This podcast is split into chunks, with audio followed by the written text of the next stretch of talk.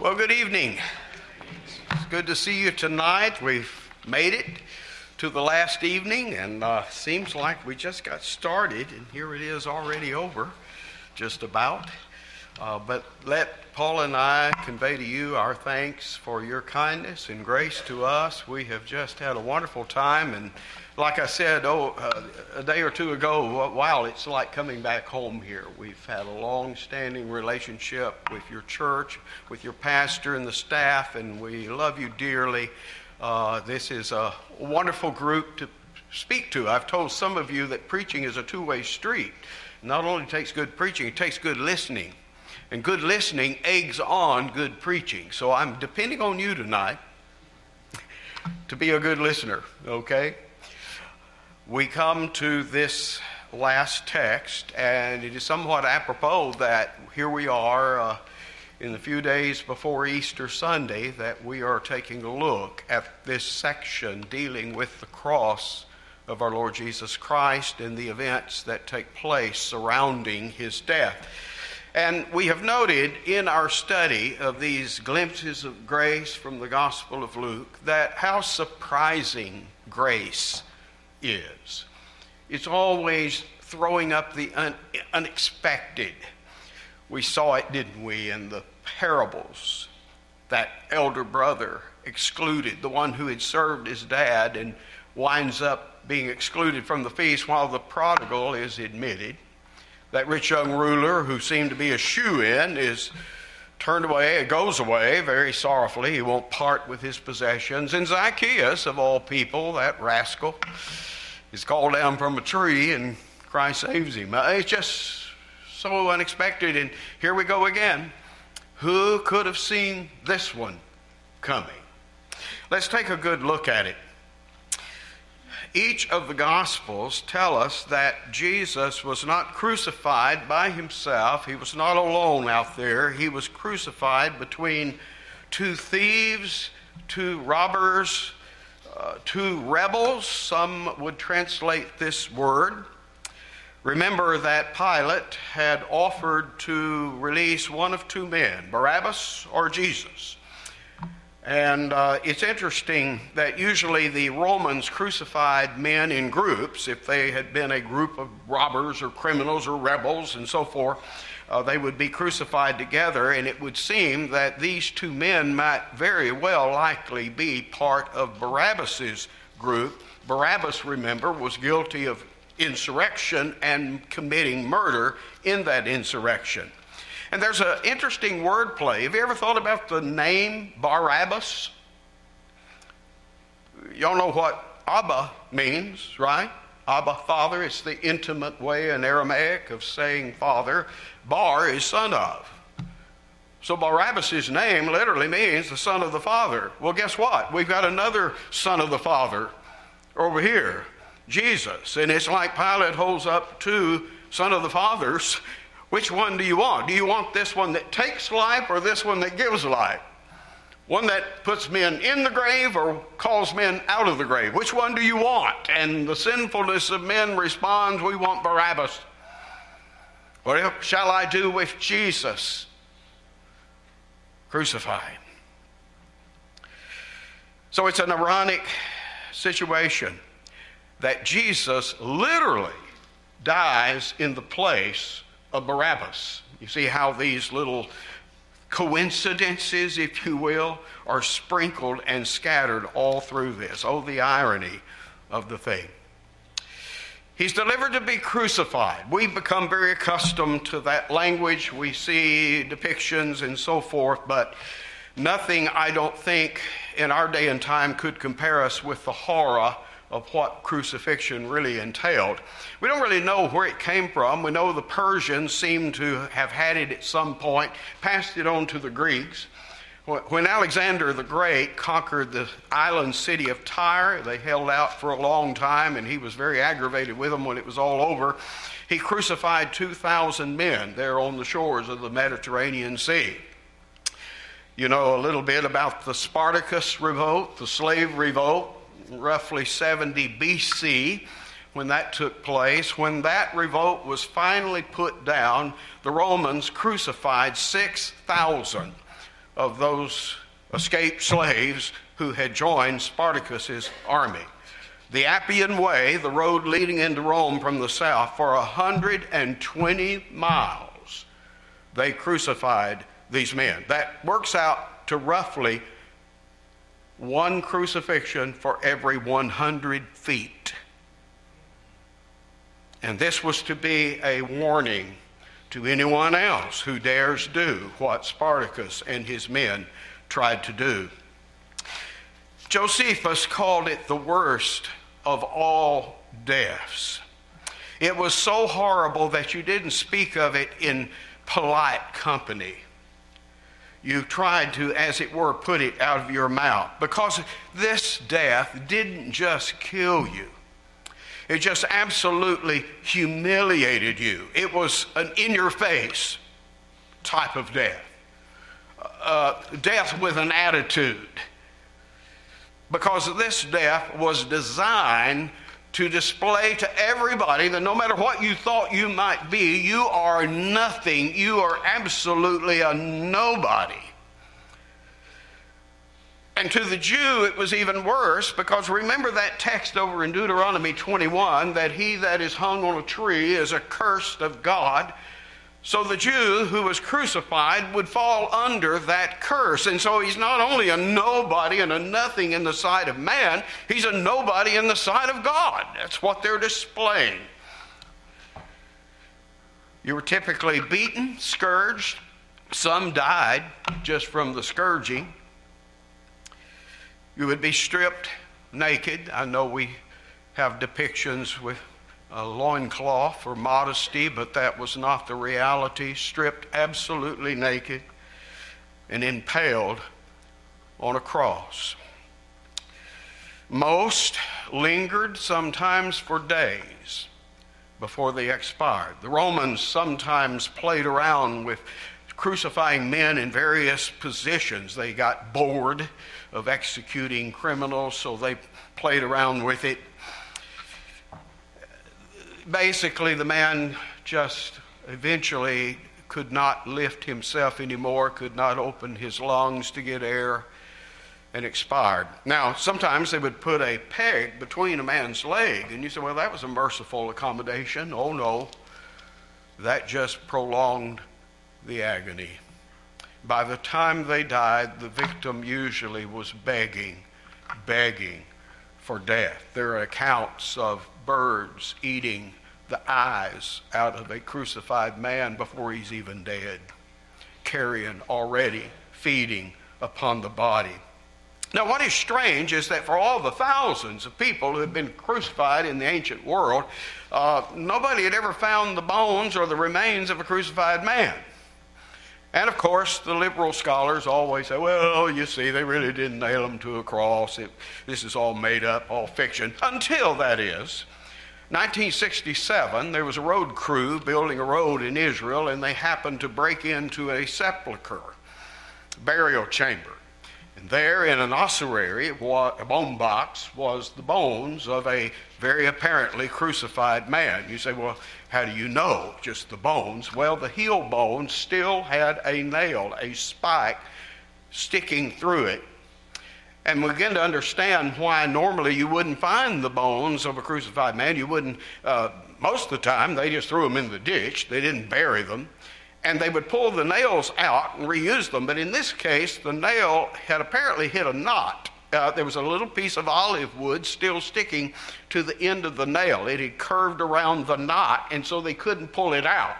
So they just cut the whole man's foot off. But it was clearly an evidence of crucifixion. The rest of his legs, by the way, had been smashed to splinters.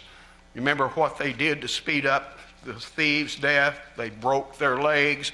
They would take a maul and just smash the leg to smithereens. I think, by the way, last year they found another evidence of a crucified man in Britain. You can look that up on the internet. I haven't really studied it as much as the other one that was in 1967 68. But anyway, very interesting that, yes, again, archaeology confirms the biblical story as it always does. And notice that it is not enough that they can do all this to you, nail you to the cross, and leave you up there as a spectacle. They would do it in a very public place. We do know uh, not exactly where this took place, but it was on a way into Jerusalem. Remember, Simon Cyrene was coming in from the country, and they compelled him to carry Christ's cross when he could carry it no more. So it's as public a spectacle as they could make it. It's to be a warning to everybody. So you've been stripped naked, beaten to a pulp, nailed to a post, and everybody's out there gawking at you and mocking you. As your pastor read just before our text this evening, they are basically saying, these rulers who clamored for his death. Well, he saved others, but he can't save himself. Isn't it interesting, again, the irony that they're, they're speaking better than they know. That's true. If he saves others, he can't save himself, right? And then the others are saying, uh,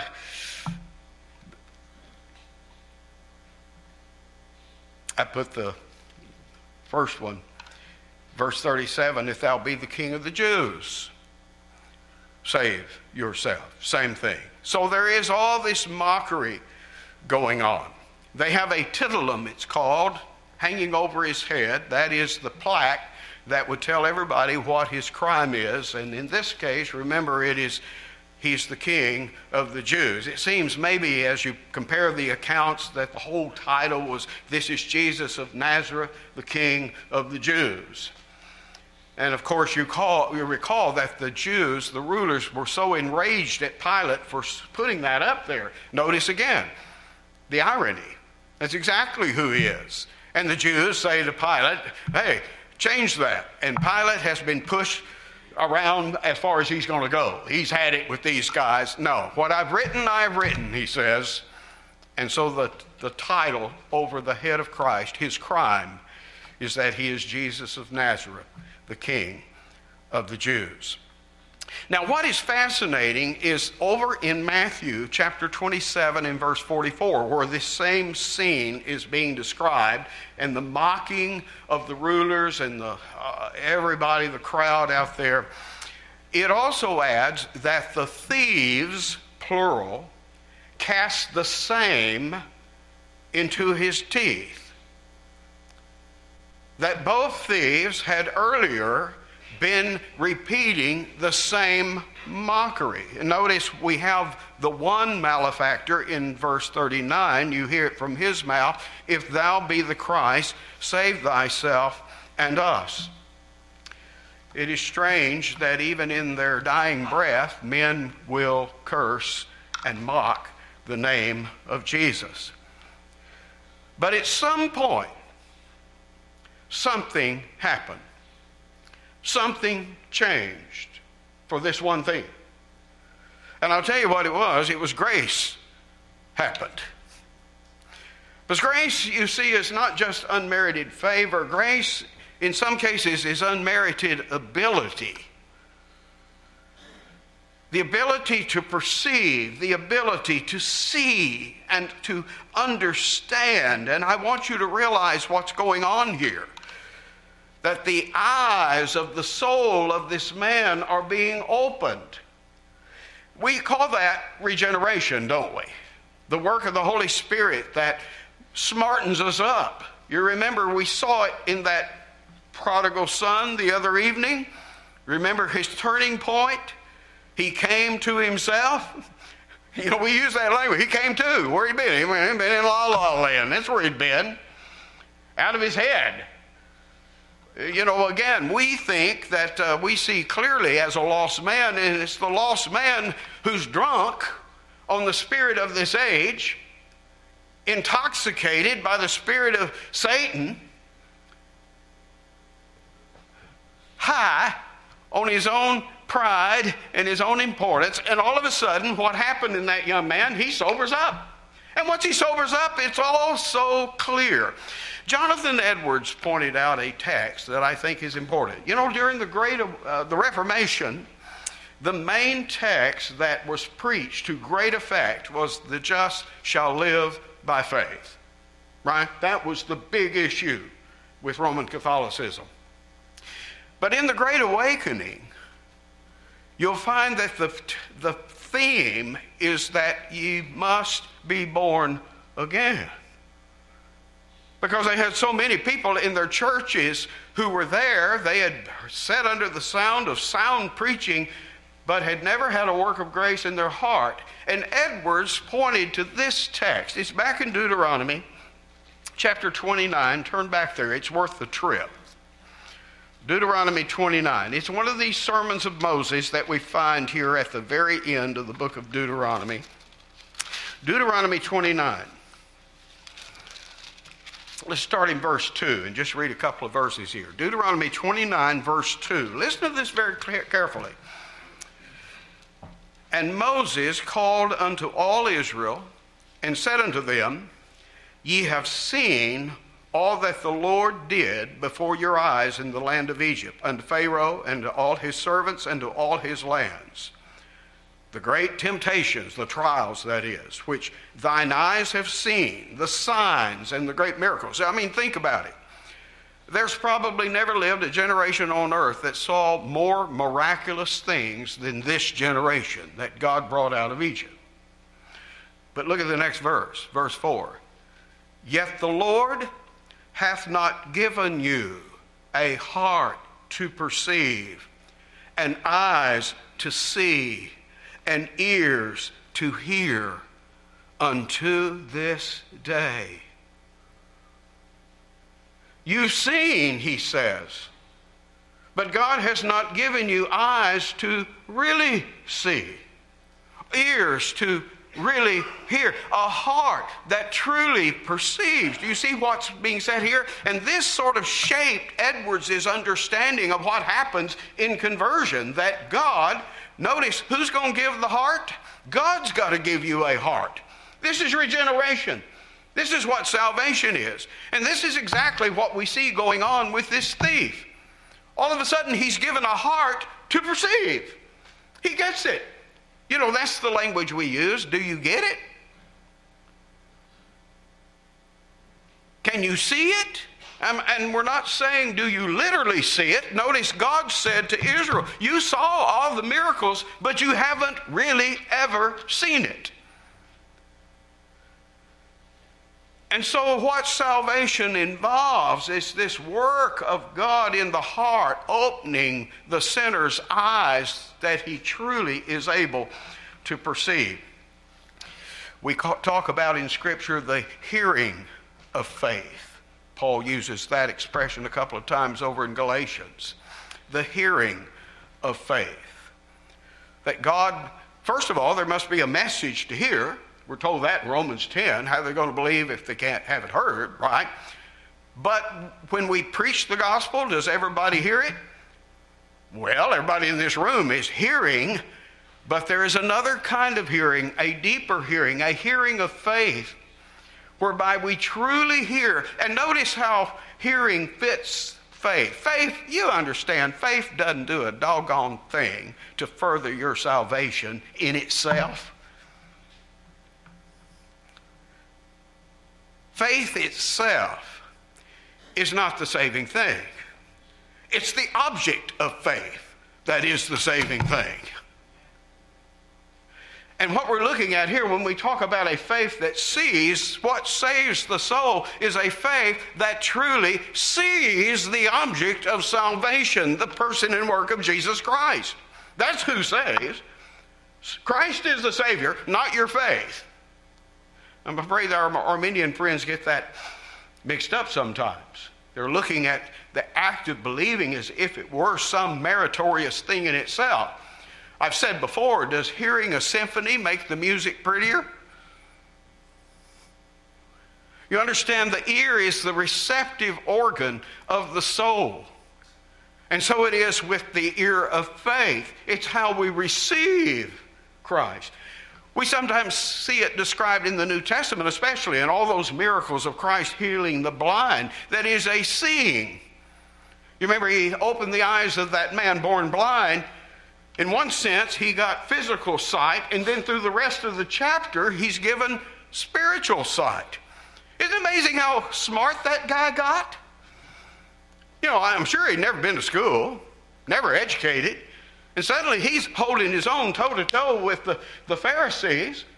You know, I don't know much, but one thing I know once I was blind, now I see. You want me to say this man's a sinner? Give me a break. And by the end of the chapter, Jesus, uh, do you believe on the Son of God? Who is he that I might believe in? He that speaks to you, I believe. You see that there was a physical opening of the eyes, and now there is a deeper seeing in the soul. And once again, you may look at a masterpiece, a wonderful painting. Does your looking at it improve the painting? Of course not. It's the way you receive the beauty of the painting. And so you understand why this is under sort of explained this way, that that's how faith works. It's the means by which we receive the Savior. And so we're talking about seeing something, and I'm not talking about seeing spots or seeing visions or things in the sky. I'm talking about this inward seeing. If you want to see a good example of it, just take a look at this fella that we're looking at tonight. I want to show you first what he saw. And he saw his own sin. He rebukes the other thief in verse 40, saying, Dost not thou fear God, seeing thou art in the same condemnation, and we indeed justly? He sees his guilt. You say, well, that should be rather obvious. He's being crucified by the Romans. Surely he's, he's. Have you ever had a prison ministry, y'all? Uh, I've been in prison places over my years and preaching to different. It's hard to find a guilty guy in prison. I mean, honestly. I mean, everybody in there, they've been framed. They've been ratted out by the rat partner. There's a sting. It was a setup. Nobody's guilty. we ought to turn them loose because you will ask them. None of them deserve to be there. And that's what's so peculiar about this man. All of a sudden, he's confessing, yes, I'm getting exactly what I got coming to me. This is not an injustice. I'm getting it. That's an amazing thing. A sinner who sees his sin and confesses his sin. And then, secondly, notice the second thing he sees is the innocence of Jesus. Notice he goes on, but this man hath done nothing amiss. You, you might ask yourself, don't you have to have some proclamation of the gospel in order to believe it? Romans 10 seems to say that. And where did this guy get a proclamation of the gospel? I think it's going on all around him. In the mockery. You saved others, but you can't save yourself. King of Israel, come down. Other, he's got a plaque over his head telling you who he is. That he may have had no encounter with Christ at all till this moment, but in the events that are in, in happening, I'm just going to switch words, happening all around him, he is getting a glimpse of who Jesus is, who he claims to be. They are preaching the gospel to him in their mockery of the Savior. Do you see the irony? They have become the preacher in displaying, announcing who Jesus is. And then another thing, remember that after they are crucified, Jesus has remained silent throughout this whole episode. And now he's going to say something. You see his lips begin to move. You open your ears to hear what comes out. Is he going to curse his attackers? Is, is he going to say, just wait till I get to the throne and I'll get you guys? What comes out of his mouth? Father, forgive them, for they know not what they do. I can well imagine this thief has never heard such a response as that in a situation like this. If there was anything to convince him of Christ's innocence, it would be those words. This man is not an evil man. He's not a malefactor.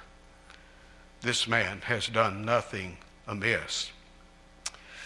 And it just keeps getting more and more amazing. Not only does he see his own sin, he sees the innocence of Christ, but he sees Christ as a king with a kingdom. Let that sink in. He turns to this man on a cross next to him who has by this time been beaten to a bloody pulp and says, Lord, remember me when you come into your kingdom. He sees a king headed into a kingdom. Now, pray tell, who else saw Jesus as a king with a kingdom at this moment?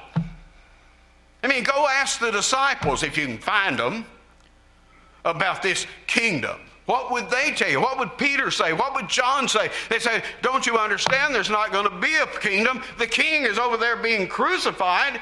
We're going to be lucky if we can get out of town alive, and we're going to head back north up to Galilee with our tails between our legs, begging for our old jobs back that we walked away from. It's over. Don't you get it?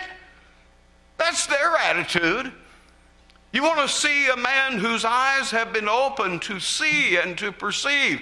Here you see it. Lord, remember me when you come into your kingdom. And then he sees the way, the way of grace, the way of mercy. I mean, natural man's religion, as we have stated all week long, is this quid pro quo thing. This something for, I give you something to get something. It's a bargain. Let's make a deal. That's how lost man thinks. And you say, Well, Jesus, if you'll save me and bring me into your kingdom, I'll serve you all the days of my life. Big deal. your life is just a few hours from being over. You know, I'll work, I'll labor. It's hard to do good works when your hands are nailed to the cross, right? That option is not open for this man. And so what does he do? He throws himself on the mercy of this king. Just remember me. It's like that Syrophoenician woman up there in near Lebanon who, when Jesus said, I didn't come except for the lost sheep of the house of Israel, she was a Gentile. It's not right to take the children's bread and throw it to dogs, affectionate way Jews referred to the Gentiles. And she says, Yea, Lord, but even the dogs eat of the crumbs that fall from the master's table. Very similar situation. Just remember me. Think on me. But then we might ask this question okay, if Jesus is a king with a kingdom, why in the world would he want someone like you in it? the Romans don't want you in their kingdom. They're crucifying you to get you out of their kingdom. If he is this righteous, just king, the king of Israel, why would he want someone like you? And oh, here we see that this Savior as Paul put it, this saying that is worthy of all acceptation, he says. Everybody ought to receive this and accept it. Christ Jesus came into the world to save sinners. We've seen that all along, haven't we? All through our study this week. He came not for the righteous, but for sinners. He doesn't say to this man, Well, okay, well, we'll see about that. Let me think about it. Or I tell you what, I think I'll let you sizzle in purgatory for a little while and uh, see if we can clean you up. Rather, it's today. Today, you will be with me in paradise.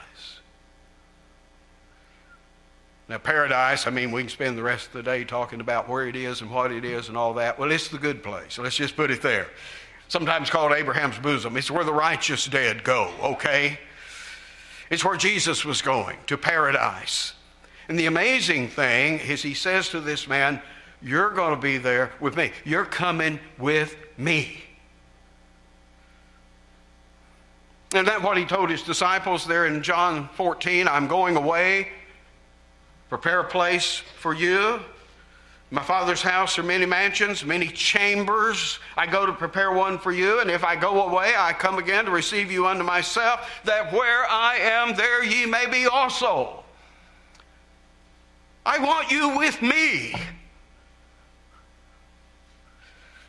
We have this idea uh, that, you know, just a mansion on the hilltop. Well, I don't want a mansion on the hilltop. I want a little cabin in the back 40 and not too close to Jesus. You know, that, that would be a little uncomfortable. My friend, this is not describing you in your little cabin out there detached.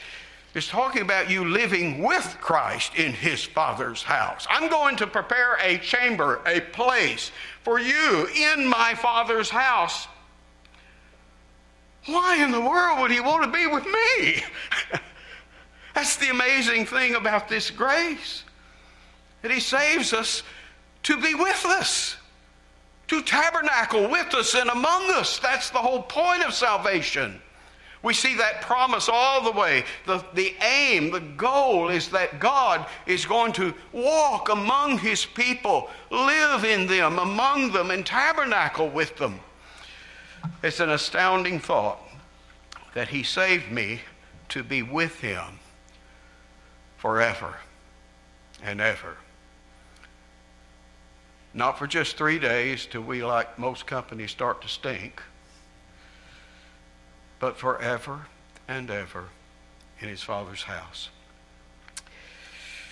If ever there was a text that proves to us salvation by grace, this is it. It's, by the way, that's why those who believe in salvation by works hate it so much.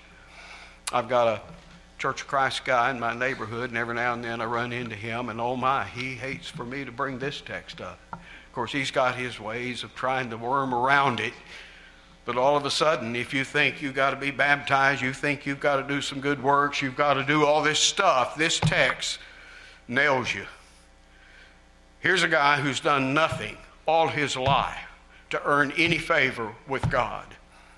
And in his dying breath, he is turning to the Lord, and the Lord has received him wholly on the basis of his grace and mercy. He doesn't deserve it, but neither do you, neither do I. A, a real test of whether we truly believe in salvation by grace is whether we believe in what we call deathbed conversions. Now, I want to be very sober here. I, I, remind you of that comment Matthew Henry makes in his commentary on this text. That he talks about the two thieves, and he says, One was saved that none might despair, but only one that none might presume. Let that sink in. Do you see what he's saying? I know what some of you out there saying, well, I'll just then just live a life of sin and on my deathbed I'll, I'll turn to Christ and go to heaven. Well, my friend, it doesn't work like that. My, uh, my experience, Brother Greg, I think you would back me up here, most men die like they live. And the very notion that somehow salvation is at your disposal, that you can snap your fingers and it happen whenever you want, is denying the whole reality of what's going on here. Here is sovereign grace coming at God's appointed time. And so don't ever presume that somehow you it's today, today is today. You know, Paul uses that language. Right now is the day of grace. There's a door open. Head for it. But on the other hand, don't despair. As long as one has breath, there's hope. And honestly, I don't presume to know what goes on on the deathbed. There could well be that God is doing a work in the heart of the man lying there that I'm completely ignorant of. So I never want to get so jaded to believe that this is impossible because what I'm betraying then is that you've got to have a little bit of good in you to go to heaven. You know, you can be a sinner, but you can't be this big a sinner. And what this is teaching us, now, here's a man who was a sinner right up to his dying breath that Christ saves and takes to glory. Praise him. Praise God. This riles the self righteous man, but my friend, this is music to the sinner's ears. That majestic sweetness sits enthroned upon the Savior's brow. His head with radiant glory shine, his lips with grace o'erflow. He is a gracious Savior who loves to bestow grace on the unworthy, on, on the undeserving sinner. That's why he came.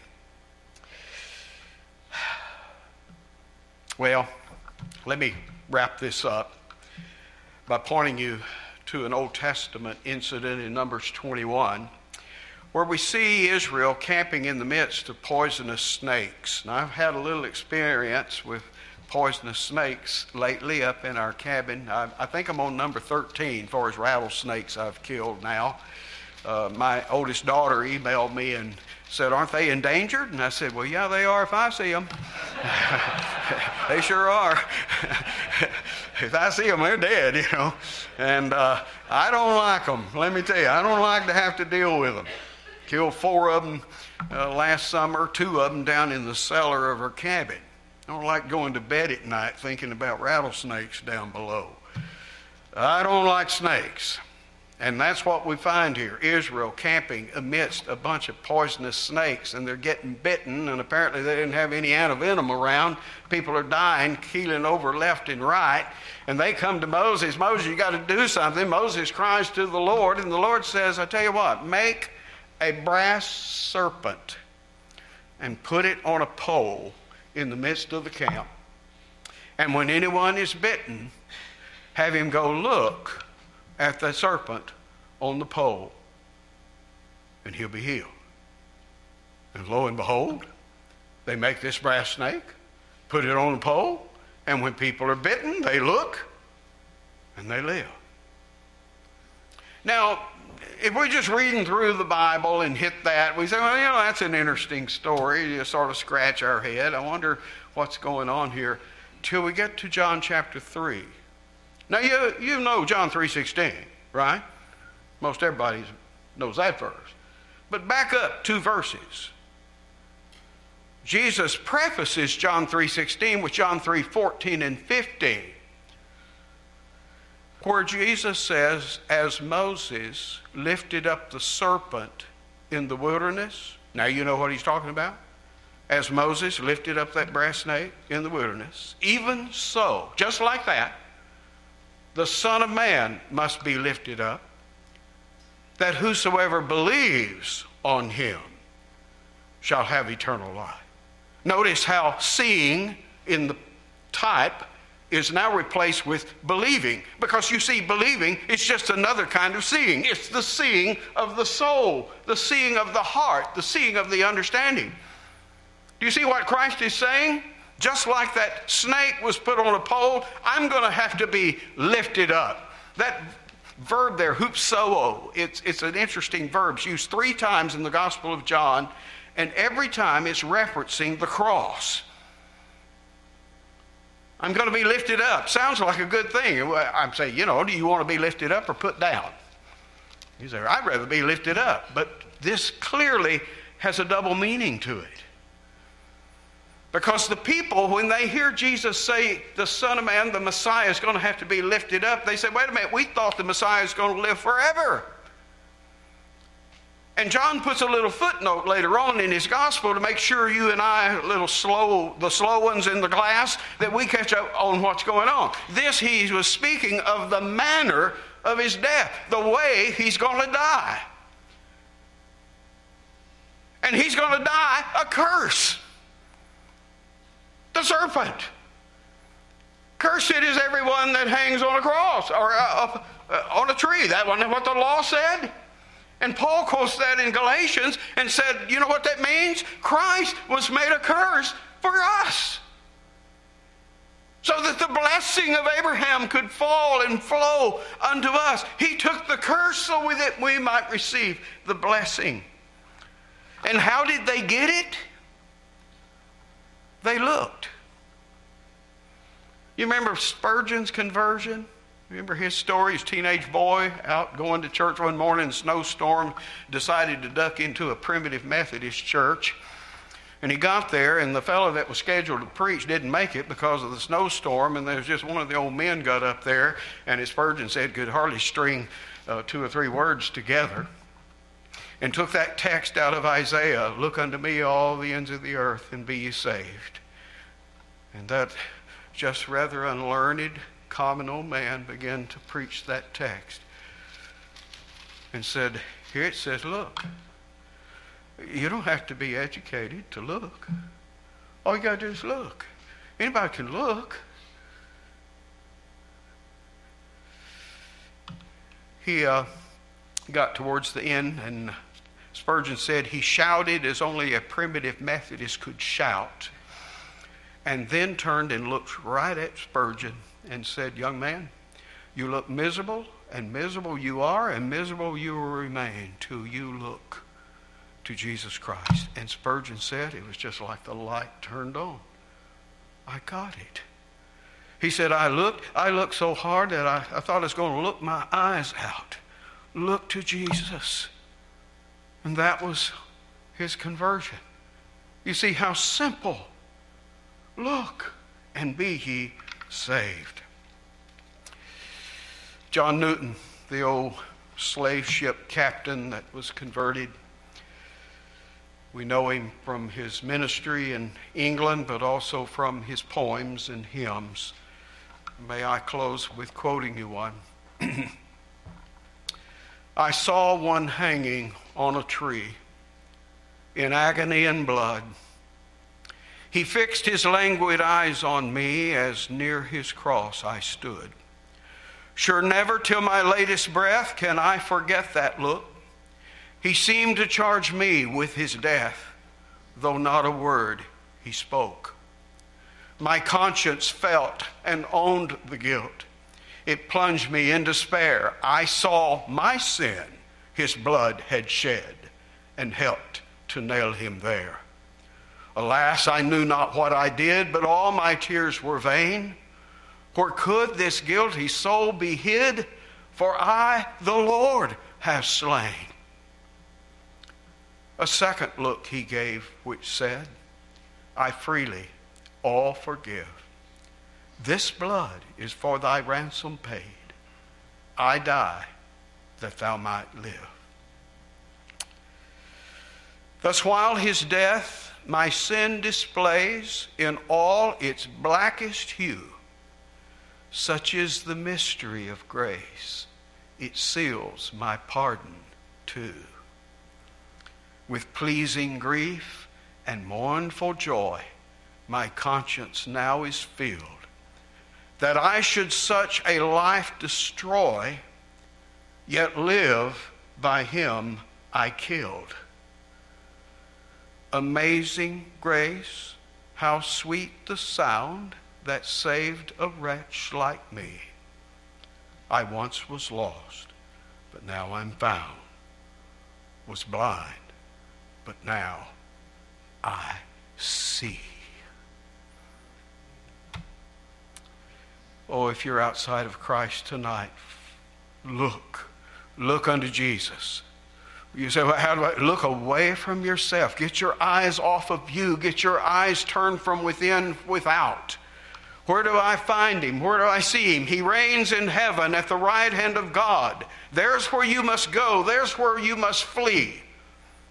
How am I going to get there? Only one way I know is prayer, crying out. Be merciful to a sinner like me. Cast yourself on the mercy of God. You see, it doesn't matter how well you look, how long you look, how hard you look, it's to whom you look.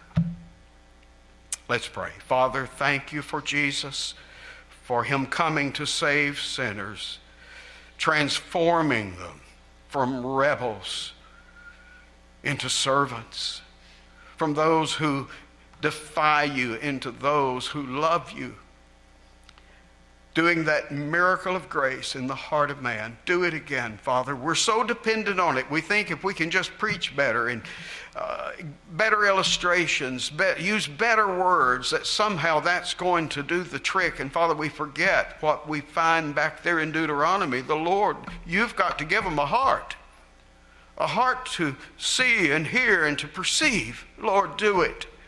Do it for Jesus' sake. May you save his people. And may you do it that we might see it and glorify your name. Do it again, Father. In Jesus' name I pray. Amen.